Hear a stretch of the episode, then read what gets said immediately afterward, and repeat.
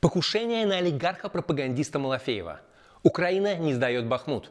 ФБК против Венедиктова. Расстрел пленного украинца. Новая версия взрыва на северных потоках. Обо всем этом расскажет изнанка. Программа об обратной стороне событий. Теперь в нашем фокусе только главные новости недели и их значения. Меня зовут Паша Борисов. ФСБ отчиталась о раскрытии покушения на основателя Царьграда Константина Малафеева – Преступника пока не нашли, но спецслужба утверждает, что он заложил взрывное устройство под капот машины Малафеева на уличной парковке. Что мы видим? Опасный диверсант не особо скрывается. Единственная маскировка – медицинская маска. Он наклоняется к автомобилю, видимо, чтобы заложить бомбу, а перед этим мимо проезжает такси. Наличие свидетелей мужчину, кажется, не смущает. Следующий кадр на записи ФСБ – разминирование Майбаха Малафеева – и почему-то не на той же самой уличной парковке, а в подземном гараже. Как машина оказалась там, не сообщается. То ли силовики не побоялись перевести автомобиль с бомбой в другое место, то ли водитель Малафеева отвез его туда. ФСБ пытается нас убедить. Взрыв готовился по той же схеме, что и убийство Дарьи Дугиной, и обвиняет в покушении русский добровольческий корпус. Именно эта группировка взяла на себя ответственность за нападение на брянские села 2 марта – Инцидент с бомбой под машиной Малафеева они никак не комментировали. В версии ФСБ сразу несколько подозрительных моментов. Во-первых, бомбу закладывали среди бела дня в людном месте, но найти мнимого террориста силовикам не удалось, хотя вся Москва в камерах. Во-вторых, нет ответа на вопрос, почему разминирование провели в подземном гараже, а не на той же парковке, где была заложена бомба. И самое главное, Сложно поверить, что машина пропагандиста-миллиардера просто так стояла на обычной уличной парковке, и к ней мог подойти любой прохожий. Источники телеграм-канала ВЧК ГПУ рассказывают, что Малафеев последние 10 лет передвигается исключительно в сопровождении двух автомобилей охраны, и в каждом из них по два вооруженных телохранителя. Но мотивы у якобы покушения все же есть.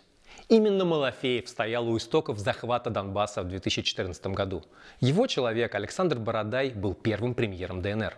С ним же связан Игорь Стрелков, который не раз говорил, что именно его отряд начал войну в 2014 году с захвата Славянска.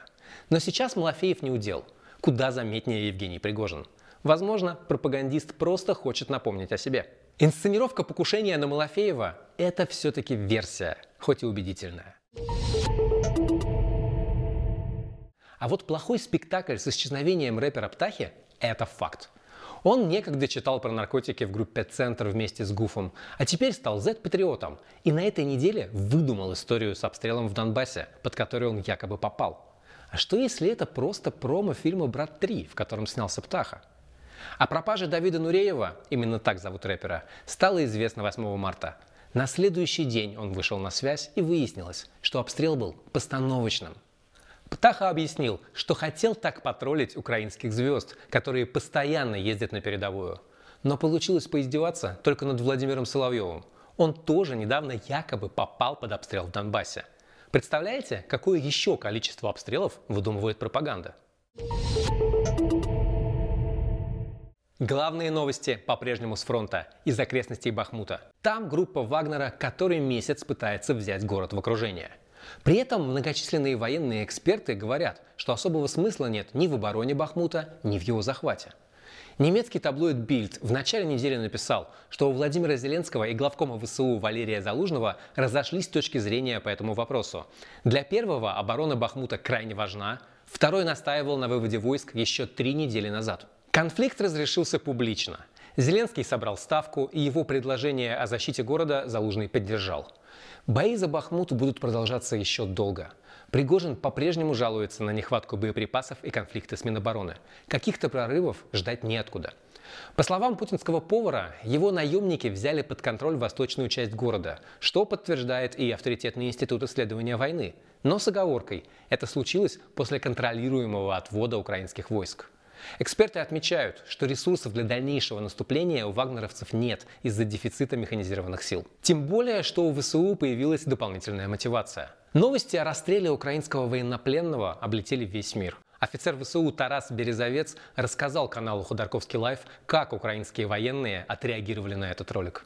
те же, кто, безусловно, видели, я вам могу писать одним словом. Это не шок, не страх, это ярость. В принципе, этого достаточно, когда ты видишь расстрел безоружного военнопленного, нарушающий все возможные конвенции, в том числе Женевскую конвенцию 1949 года, которую подписывала Российская Федерация. Э, ты понимаешь, что наказание для совершивших военное преступление непременно должно быть. Пригожин говорит о возможном контрнаступлении ВСУ в Бахмуте. А Украина тем временем получает все больше и больше военной помощи от Запада. Журнал Economist подсчитал, что за последние три месяца Киев получил примерно 40% от всей помощи, которую ему обещали в Вашингтоне с начала войны. В заметке, правда, говорится, что западные военные чиновники сомневаются в способности Украины даже с помощью этих поставок вернуть себе всю территорию, оккупированную Россией. Но Украина во время этой войны не раз обманывала ожидания. Даже на Западе мало кто верил, что Киев удастся отстоять. Обманывала ожидания и Россия. Только в обратную сторону. Появилась новая версия диверсии на газопроводах «Северный поток-1 и 2». Напомню, взрывы на дне Балтийского моря произошли 26 сентября прошлого года. И пока Россия утопает в войне и антизападной риторике, восстанавливать газопроводы она не планирует. Диверсия на северных потоках – одна из главных загадок этой войны. Ответственность за саботаж никто на себя не взял. Месяц назад заслуженный американский журналист Сеймур Херш, которого в последнее время много критикуют за сомнительные источники, опубликовал материал. В нем говорилось, что диверсия дело рук спецслужб США. Текст оказался резонансным. Про него много писали и в западных СМИ, и в России. Но версия Херша явно хромает. Он выпустил материал сам по себе. Текст не прошел никакой редакционной проверки источников, как обычно бывает в крупных западных изданиях. К тому же источник у Херша был только один, и журналист никак не объяснил, кто это и откуда. Независимые расследователи нашли в тексте множество несостыковок и неточностей – тем не менее, версия есть. На этой неделе сразу несколько изданий. Американские New York Times и Washington Post, немецкая Die Zeit и британская The Times выпустили свои расследования о том, что известно о диверсии. Все эти материалы строятся на множестве источников. Это и люди, близкие к расследованию, и анонимные представители Вашингтона. Из их рассказов складывается такая история. Осенью прошлого года польская компания, которой владеют два гражданина Украины, арендовала лодку – Судно вышло в море из немецкого Ростока 6 сентября, за 20 дней до взрывов. Затем его видели в районе места диверсии. Следователи нашли в каюте следы взрывчатки. Диверсией, предположительно, занимались 6 человек. Капитан лодки, два водолаза, два помощника и врач. Откуда они, неизвестно. Вероятно, у них были поддельные документы. А теперь самое главное. Кто стоял за взрывами? Улики ведут в Украину, говорится во всех этих публикациях. The Times пишет довольно однозначно. Это некие частные лица из Украины, не связанные с официальным Киевом. При этом, по данным газеты, западные спецслужбы знали об этой версии через неделю после взрывов, но молчали, чтобы не испортить отношения Украины с партнерами. Источники New York Times подчеркивают, что власти США не подозревают Зеленского или его окружение. Скорее, саботаж устроили противники президента Украины, утверждает американское издание – Советник Зеленского Михаил Подоляк полностью открестился от какого-либо участия Украины в диверсии на потоках. Кремлю эта версия тоже оказалась не очень удобна, и Дмитрий Песков комментирует ее так – англосаксы суетятся. Почему Кремль не бросается на украинский след и отвергает расследование с гораздо более весомой доказательной базой, чем у Сеймра Херша? Вопрос открытый. Возможно, Пескову не нравится, что в итоге все это может оказаться российской провокацией. Об этой версии рассказывает бывший разведчик-нелегал Сергей Жирнов в программе «Воздух». То есть на самом деле это обычная теория заговоров, которая всегда возникает, когда на самом деле нет э, ответов на конкретные вопросы по поводу расследования какого-то темного дела.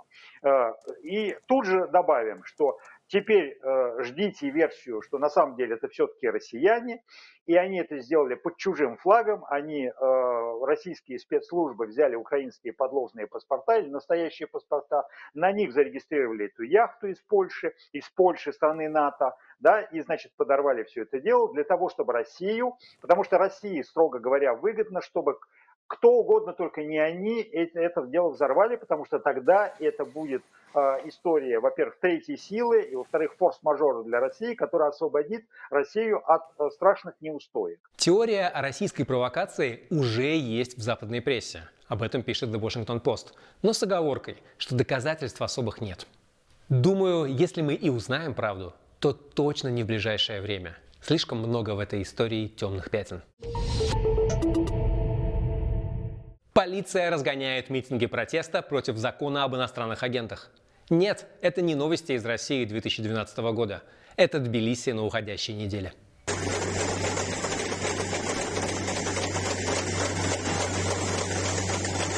столице Грузии прошла серия акций протеста против принятия закона, который оппозиция называет списанным с российского. Разгоняли митинги жестко, с водометами и газом. Жестко действовали и протестующие. Переворачивали и жгли машины, били стекла, в полицию летели коктейли Молотова. Закон о прозрачности иностранного влияния действительно похож на российский. И его тоже принимали для борьбы с зарубежным вмешательством. Но в итоге у нас в стране стали признавать иноагентами всех подряд за оппозиционные взгляды. Как и в России, правящая партия «Грузинская мечта» кивает на американский опыт. Там тоже есть закон об иноагентах, но куда менее жесткий и дискриминационный. Против закона выступила даже президент Грузии Саламе Зурабишвили и пообещала наложить на него вето, в том числе и потому, что он фактически закрывает Грузии путь в Евросоюз.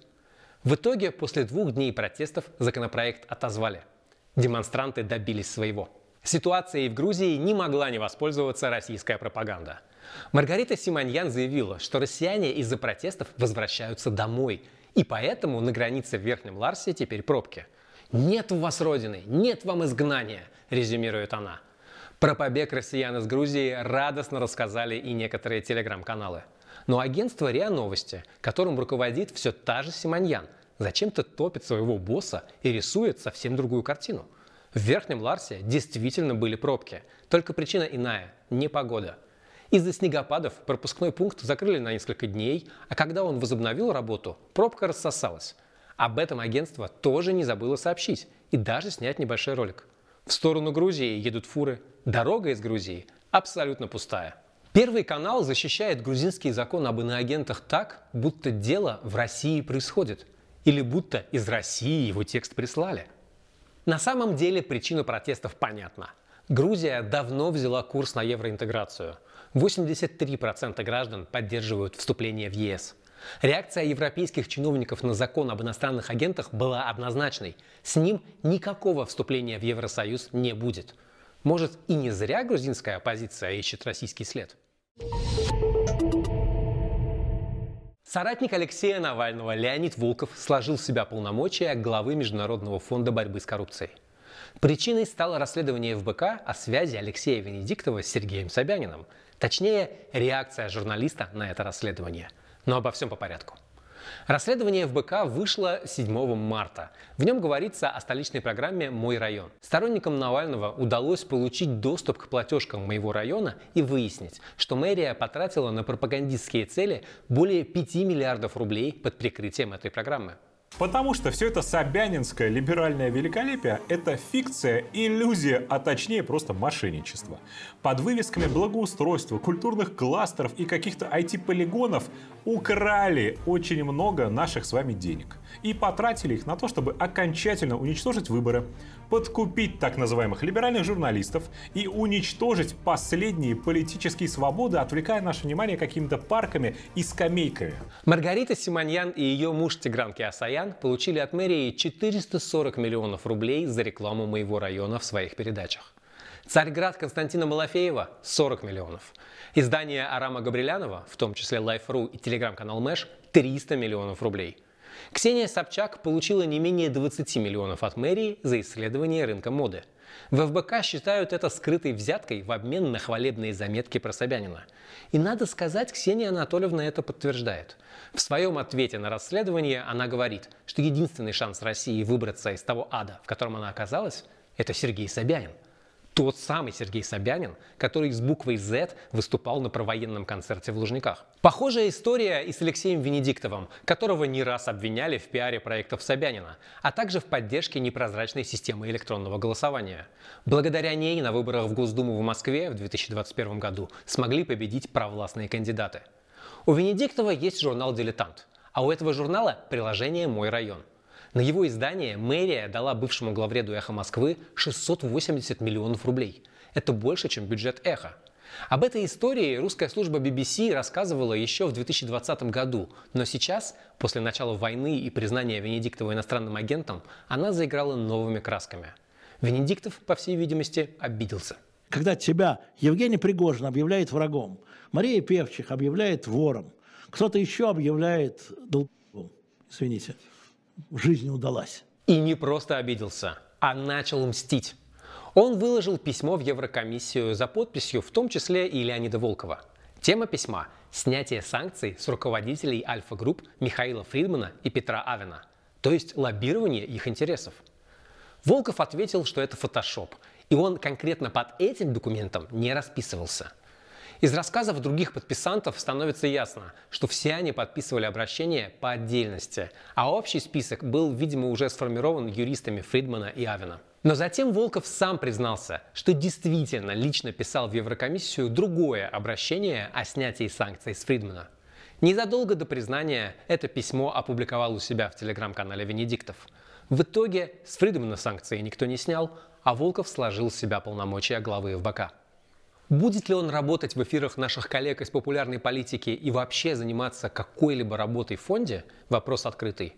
Но, по крайней мере, мы увидели, что оппозиционные политики способны признавать свои ошибки. Пусть и не с первого раза. А еще понаблюдали, как Алексей Венедиктов опять всех переиграл. И почему-то опять в угоду российской власти. Ведь кому еще может быть выгодно ослабление ФБК?